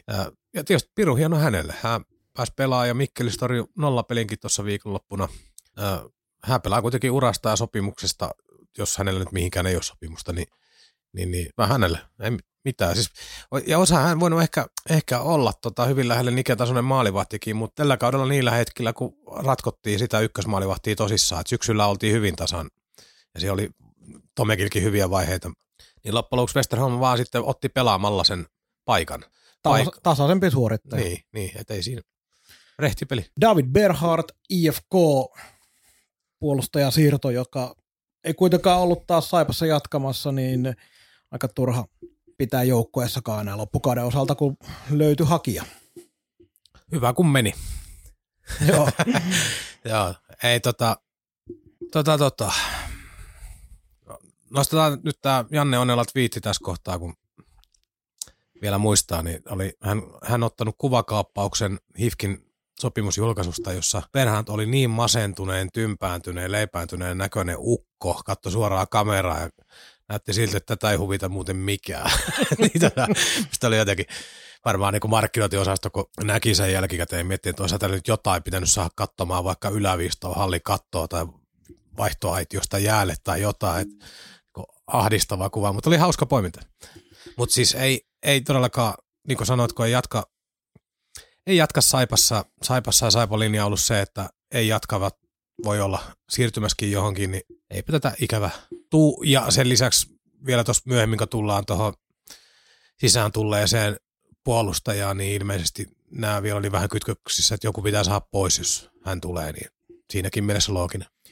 Joo, Bernhardista ei oikein jäänyt kunnolla mitään kuvaa loppujen lopuksi. Et ihan semmoinen niin kuin ok, tämän vuoden puolella pystyi pisteitäkin vihdoin ja viimein tekemään, mutta kaiken kaikkiaan hyvin semmoinen hajuton mauton visiitti Saipassa se aika, minkä täällä oli. Ja sitten tuossa vähän pikkulinnut kertoi sellaista, että niin Berhard kuin myös Matei Tomek, niin kumpikaan ei välttämättä ole niitä ihan kaikkein ahkerimpia harjoittelijoita, ja nyt kun siellä on Hämäläisen Vili pitämässä jöötä, niin nämä tällaiset kyllä ihan varmasti tulee siellä ilmi, ja se on ihan hyvä, että jos on vähänkään laiskempaa harjoittelijaa, niin kun tiedetään, kuka seuraavan kauden pääkäskiä on, niin näitä, näistä päästään eroon tai hankkiudutaan eroon. Niin, vetelät pihalle. Tota, joo. joo, me en tuosta Tomekin harjoittelujutusta tiedä, mutta Perhaatin kohdalla kyllä kuulu, kuulu, että ei ole ihan innokkaimmasta päästä. Ja jotenkin se laiskan pulskeus näkyy kentälläkin, kun näkee, että on fyysiset raamit, liikkuu isoksi ajaksi hyvin, on käsiäkin ja kaikkea. Varmaan olisi fysiikkaakin tehdä jotain, niin sellaista niinku rauhallista menemistä, vähän niin kuin, ei nyt ihan minimiefortti, mutta sanotaan, että ei nyt paljon hien puolellekaan mennä, että sellaista ihan perus, perus, niin ehkä se kuvastaa sitten kentälläkin sitä luonnetta. Joo, ja kyllähän elementtejä ja aineksia on kyllä Berhartillakin vähän parempaakin suorittamiseen, niin toivottavasti saa itseään niskasta kiinni tai saa tuon oman hommansa toimimaan kunnolla. Joo, no N H L ei kutsu ihan ensi vuonna vielä. Ei välttämättä, ei välttämättä. Santeri Virtanen, siihen luvattiin palata, eli Ilvekseen tämä loppukausi ja kaksi seuraavaa kautta. Tota, kaiken kaikkiaan, siis tämä nyt on sanottu va- vähän kovempi, kovempi sanaisesti kuin oikeasti tarkoita, mutta tavallaan jäi vähän paskafiilis tässä Virtasen vierailusta siis. Silloin kun Saipa teki kahden vuoden jatkosopimuksen, oli varmasti myös seuralla, oli kannattajilla ja oli myös Virtasella itsellään todennäköisesti isommat, isommat odotukset, että mitä pystyy Saipa, Saipalle antaa, mutta sitten vähän häiritsi loukkaantumisesta kaikki, eikä pelannut tuossa kuin mitä vajaa, noin seitsemänkymmentä peliä kahteen kauteen. Mutta just se, että tässä kävi vähän sillä tavalla, että tehtiin ja koulittiin Virtasesta, vähän treenattiin sitä liigapelaajaksi, nyt Ilves pääsee nauttimaan niistä seuraavat kaksi vuotta. No joo, toi Kaari, minkä kerroit. Eka kausi lupaava, toinen kausi hyvin vaikea. Tämä kausi lähti kanssa vähän nihkeästi, mutta sitten se alkoi ottaa steppejä, meni ykköskentään antaa energiaa ja alkoi. Siis sehän oli myös niinku peliä ratkaisijaroolissakin tuolla niinku hyvin merkittävästi vaikuttamassa tietyssä vaiheessa. Oli. Pelasi hyvää kautta, mutta jotenkin sehän nyt ei ole se oleellista, että mitä se nyt aina tietyssä kohtaa ei esiintynyt, mutta se, että hänet on saatu sille tasolle, että hän on kelvannut E H T, tietysti poikkeusolosuhteet kuitenkin kelvannut sinne asti, niin tavallaan tämä erottaa sen Saipan vielä niistä suurseuroista tai keskikasti yläpään seuroista, että se kehitystyön hedelmät poimii sitten loppujen lopuksi joku muu. Ja Saipan varmaan niin kuin visioissa tavoitteissa on se, että Saipa olisi se paikka, mistä voitaisiin lähteä suoraan N H L, K H L, kenties S H L, kenties Sveitsiin, ettei tulisi tätä, että Saipa kasvattaa niin, että joku toinen liigaseura ottaa ja sitten se ponnahduslauteessa voisi sieltä vasta olla. Kyllähän Jussi Markkanen on tämän haastattelussa nimenomaan Joo. ääneen sanonutkin, että Saipa haluaisi sellainen seura olla, että kun nuori pelaaja tänne tulee, niin se pelaa täällä niin kauan, kunnes lähtee liigasta pois. Ja se, että siirtyy nimenomaan, jotenkin tuntuu vielä tämä Ilves olevan tällä hetkellä just se, mitä, mitä Saipa haluaisi olla. Et sinne tulee näitä nuoria pelaajia, jotka on sen viimeisen läpimurron kynnyksellä. Ja siitä sitten, niin jotenkin se, se, se ei tule sun kanssa, kun tuossa juteltiin aiemmin, niin, niin kuin sanoit, niin ei siitä nyt varmaan mitään kuudenkymmenen pisteen miestä tulee, mutta se työmäärä ja se energia, mitä se kentälle tuo.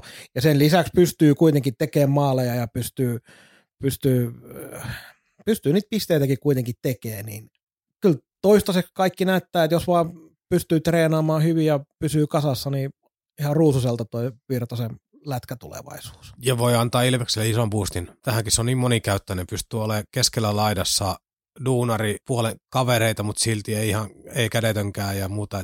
Mutta jotenkin just tämä kasvattamisprosessi, että nythän meillä on vielä tähän Virtaseen liittyen, että Virtanen tuli nuorena lupauksena Rapakon takaa, nyt meille tulee Sedov, tai tuli Sedov ja yllätti kaikki, että jumalautti, että on hyvä kahdeksantoistavuotias poika, poika ja nyt tässä käy mahdollisesti niin, että Sedov ei ensi kaudella täällä pelaa, niin tämä ei ole kuin tämä lyhyt pätkä ja vuokrapesti, mutta silti niin kuin jotenkin nostettu se tohon ja annettu peliaikaa ja katsottu, että sitten se pelaa hyvin ja sekin, jos lähtee tuosta kevään, niin siitäkin jää jotenkin sellainen, että autoit meitä pelillisesti joo, mutta voi, miksi tämä perkeleen lopun näin aikaisin? Siis niin kuin tavallaan se, joo.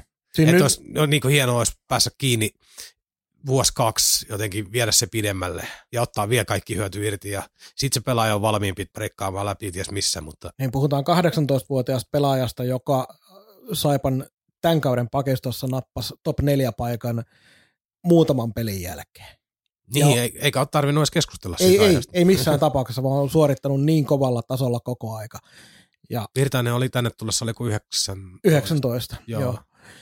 Et nyt oli just se, että nyt olisi pitänyt semmoinen kaksi vee tai yksi plus yksi tuohon saada Seidofille jollain tapaa, mutta se, että sitä ei olla vielä tehty, niin joko Saipan toimistolla kiusataan kannattajia tai sitten ei yksinkertaisesti enää ole mahdollistakaan, koska jos sitä ei ole tällä hetkellä sitä sopparia, niin hyvin vaikea uskoa, että niitä ottajia ei ole olisi niin paljon. Kyllä. Et, et, se on tosi, tosi todennäköistä, että ei valitettavasti pelaa Saipassa ensi kaudella. Ja nythän muodotetaan, tota, taas mennään tähän, mikä on Saipan niin kuin profiili seurana, mikä tulevaisuus pelaaja kasvattaa, niin kyllä tässä kauhu sekaisin tuntee, nyt katsellaan tätä mäntykiveä, kun jatkosopimuksesta ei ole julkaistu, ja nyt se on helmikuussa yhtäkkiä heräsi aivan hirveäseen lentoon, että tekee tuolla suurin piirtein mitä tahtoo. Niin kuin ihan törkeä hyvää jääkiekkoa pelaa. Niin oma kasvatti ja kaikki, niin varmaan tässä kaikki odottaa, että laittakaa joku sopimus nyt ulos. Mitä pidempään tässä menee, niin se enemmän tässä alkaa epäilyttää, että jotain on tapahtunut. Niin, se on just näin, mutta meidän ei auta muuta kuin odottaa ja toivoa. Sillä joudutaan menee eteenpäin. Joo, ja vielä palaan tähän aiheeseen Santeri, Santeri ennen kuin siirrytään eteenpäin, niin siis pe- pelaaja, pelaajahan tämä ei millään tavalla kohdistuu. Hän on kolme vuotta täällä ollut ja sopimus päättyy, vapaa tekee omia valintoja ja miettimään tulevaisuutta, että ei tämä niinku ollut pelaaja, tämä on enemmän niinku seuran identiteettikysymys, että miten päässään siihen tilanteeseen, että tulevaisuudessa näistä niinku tapellaan ihan oikeasti, enkä miekään usko, että tässä nyt on niinku rahalla tapeltu välttämättä, että tässä voi olla ihan muut jutut. Sam Lövkvist, koko Saipan kannattajaporukan ja Saipasta kiinnostuneiden yksi näistä kultapojuista, jota aina toivotaan takaisinpäin. Ja nyt yksi sentään saatiinkin tulemaan. Mätitahna on takaisin Kisapuistossa. Mitä ajatuksia? Ää, jos siellä ei ole sovittu ensi kaudesta mitään, niin ihan yhdentekevä siirto. Ka- kausi on taputeltu. Hän tulee nyt hakkaamaan jotakin ylivoimamaaleja ja tehopisteitä, mutta who cares? Mä oon vähän eri mieltä, koska mun mielestä se, että jos tässä oltaisiin pelkästään puskettu pelaajaa poispäin ja oltaisiin oltu sellaisia niin kuin aitoja tyhjennysmyyjiä tähän tilanteeseen, niin mä en näe, että se olisi ollut pelkästään hyvä asia. Mä oon koko aika, kun ollaan tehty näitä lähetyksiä ja ollaan näin aiheesta puhuttu, niin mä oon ollut sitä mieltä, että tämän kauden menestyksellä ei ole suurta merkitystä eikä olekaan oikeastaan mitään merkitystä enää, niin se, että säästetään kaikki mahdolliset pennoset, niin se on pelkästään hyvä asia. Sam Löfqvist kuuluu kuitenkin hyvin, hyvin harvinaiseen joukkoon, joka kiinnostaa ylipäätään tätä yhteisöä, mikä täällä on.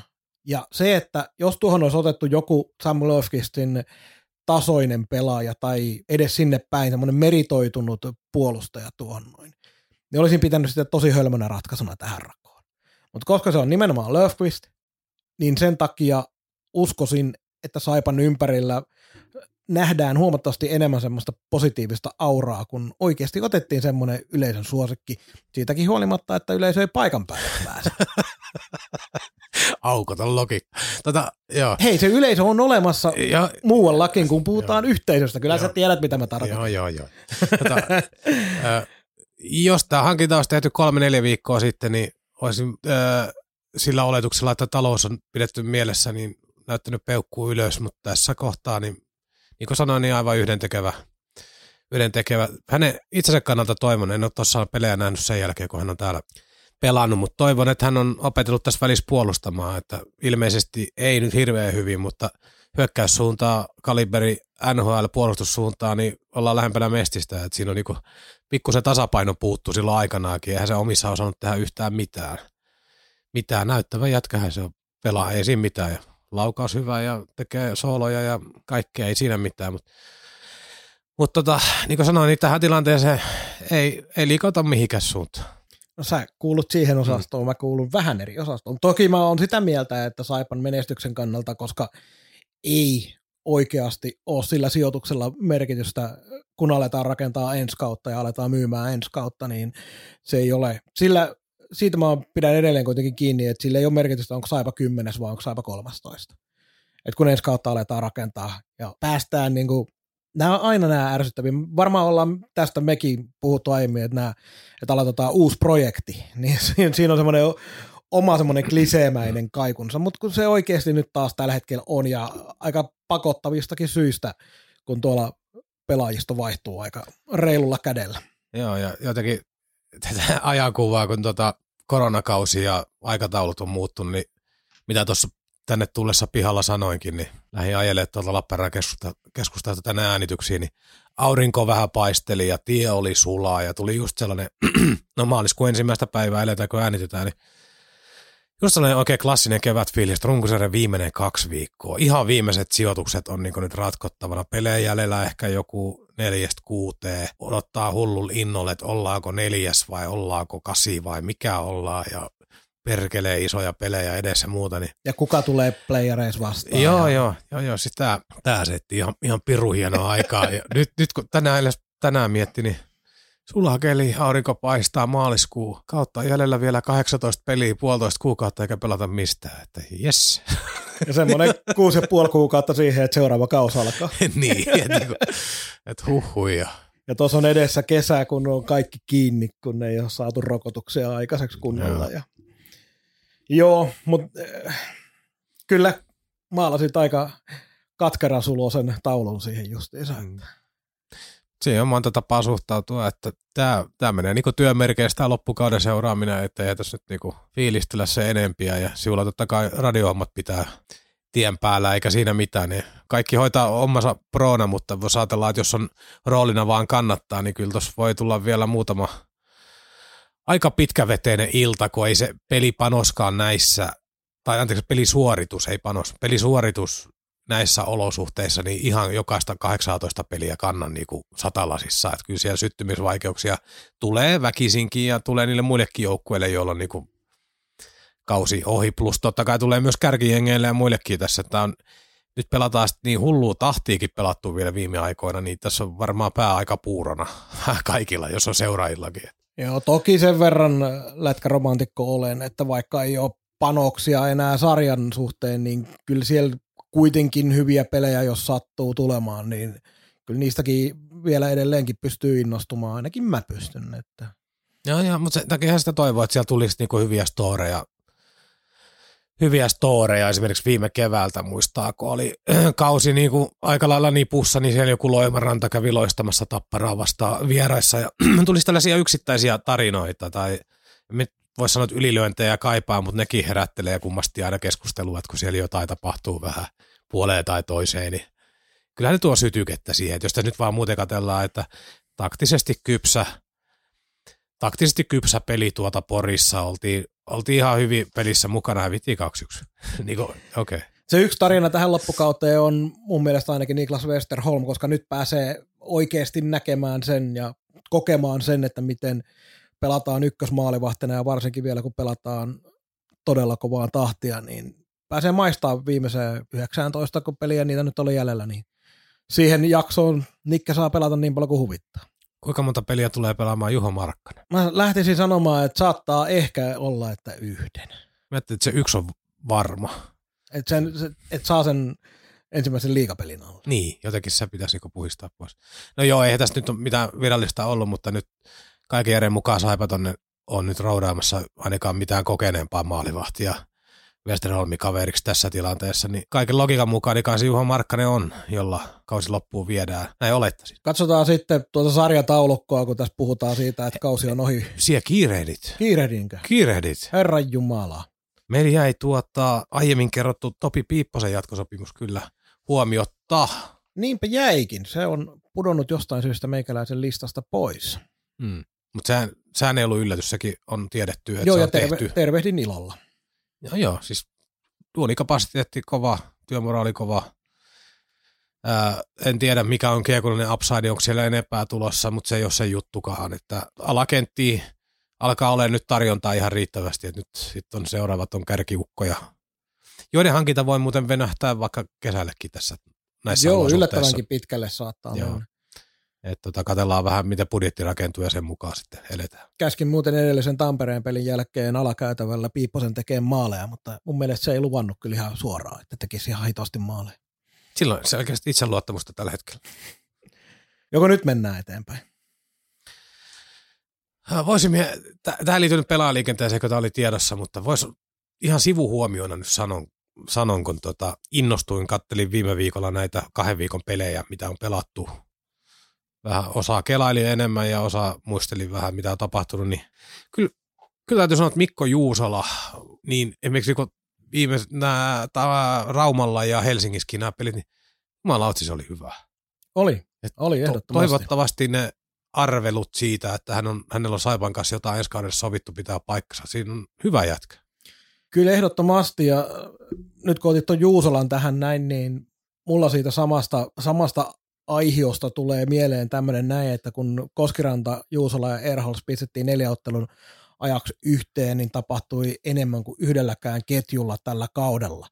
Se on jännä, minä, onko ne nyt sitten henkimaailman juttuja vai mitä, mistä aina puhutaan, miten noi pelaajat silloin, kun niillä ne omat juttusa osuu kohdalleen kolmella pelaajalla hyökkäysketjussa, niin se on hauskan näköistä, kun ketju vaan yhtäkkiä natsaa. Eikä siihen tarvitse mitään pitkää pitkää treenijaksoa eikä mitään, vaan se oli heti ekasta pelistä. Ja Juusola jossain haastattelussa, kun kysyttiin sitä, että minkälainen ketju se on, niin se sanoi hyvin siitä, että minä ja Erholz siellä vähän koohotetaan ja sitten toi Koskiranta puolustaa ja on vähän kokeneempana siinä välissä. Mm-hmm. Että.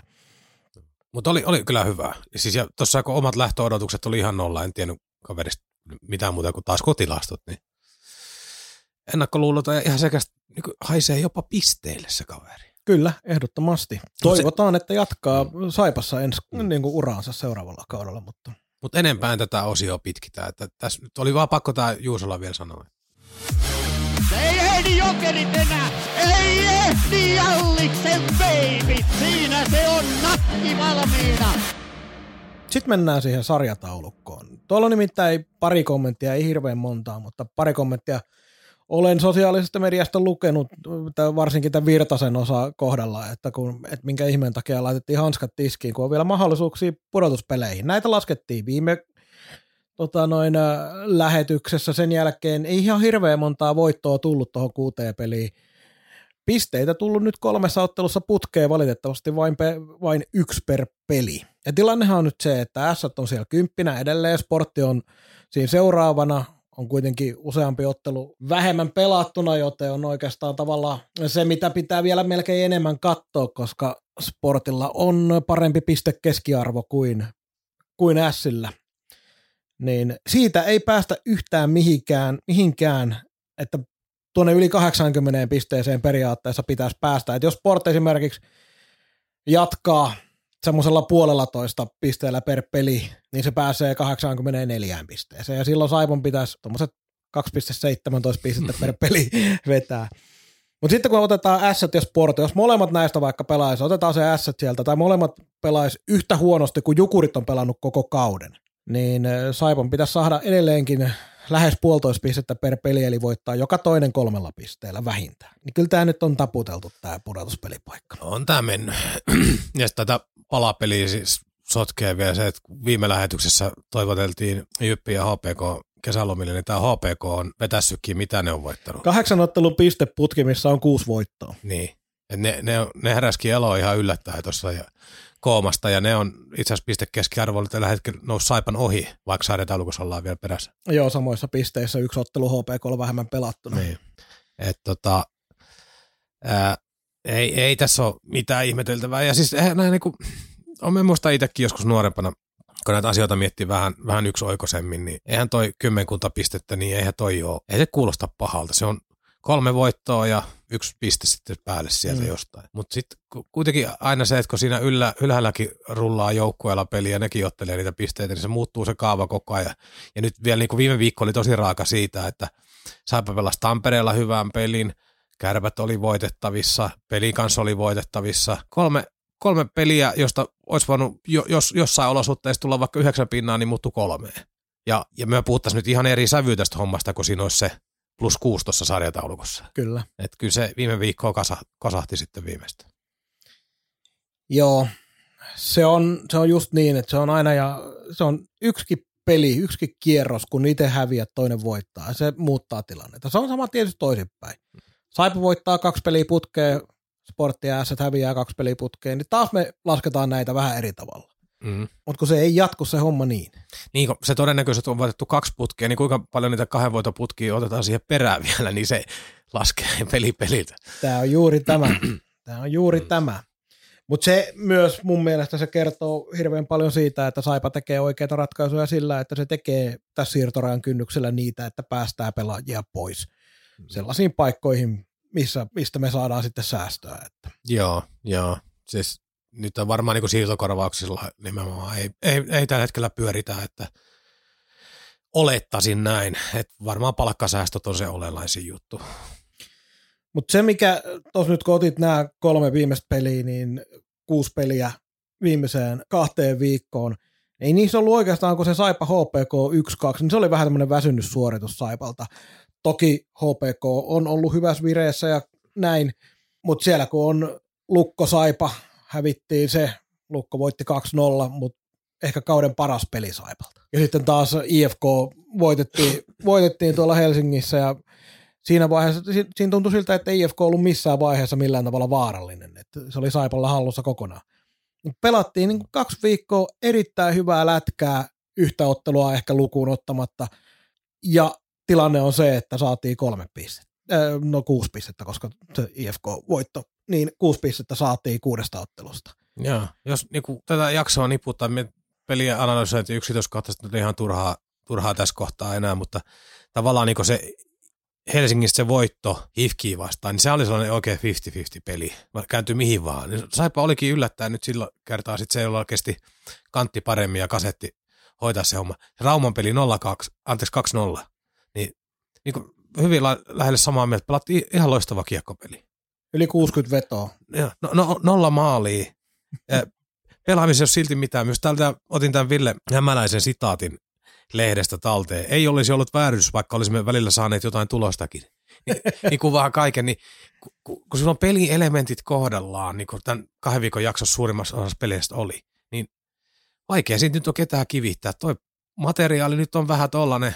Tällä hetkellä nallipyssyosastoa puuttuu maalintekijöitä. On puuttunut koko kauden. Me ollaan tehty tietystä syystä koko kauden vähiten maaleja. Kyllä. Me pelaamisessa on hyviä rakenteita.